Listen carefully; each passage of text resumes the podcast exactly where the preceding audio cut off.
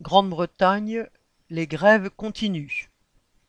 En Grande-Bretagne, les grèves continuent pour des augmentations de salaire qui permettent de faire face à l'inflation. Celle-ci, qui a déjà dépassé 10% sur un an, un record dans les pays du G7, pourrait dépasser 20% en 2023. Cette menace explique la persistance des grèves et l'émergence en parallèle d'autres formes de protestation. Mercredi 31 août, 150 000 travailleurs de Royal Mail, British Telecom et Openreach ont fait grève le même jour. Ils n'avaient jamais été aussi nombreux à cesser le travail en même temps depuis le début de ce que les médias britanniques appellent, entre guillemets, l'été du mécontentement.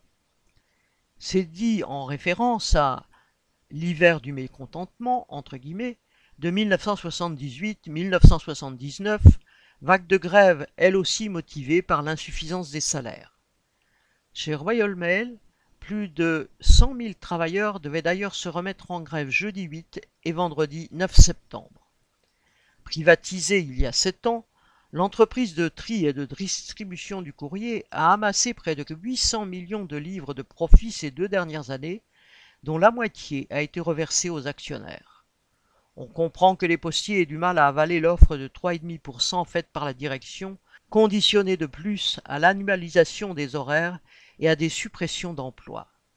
Dans la foulée des travailleurs des postes et télécommunications, des grèves sont de nouveau annoncées chez les conducteurs de train le 15 septembre et chez le personnel navigant les 26 et 27, et de nouvelles catégories de salariés prévoient des journées de grève à l'automne. Dans l'effervescence sociale en cours, ce ne sont pas seulement les bas salaires qui sont rejetés, c'est plus largement la dégradation des conditions de travail, la précarisation, la multiplication des petits boulots mal payés qui poussent à faire des journées à rallonge. Les presque quatre décennies pendant lesquelles les syndicats sont restés l'arme au pied ont conduit à des reculs profonds contre lesquels enfin une fraction du monde du travail relève la tête avec le soutien moral du plus grand nombre. Thierry Hervé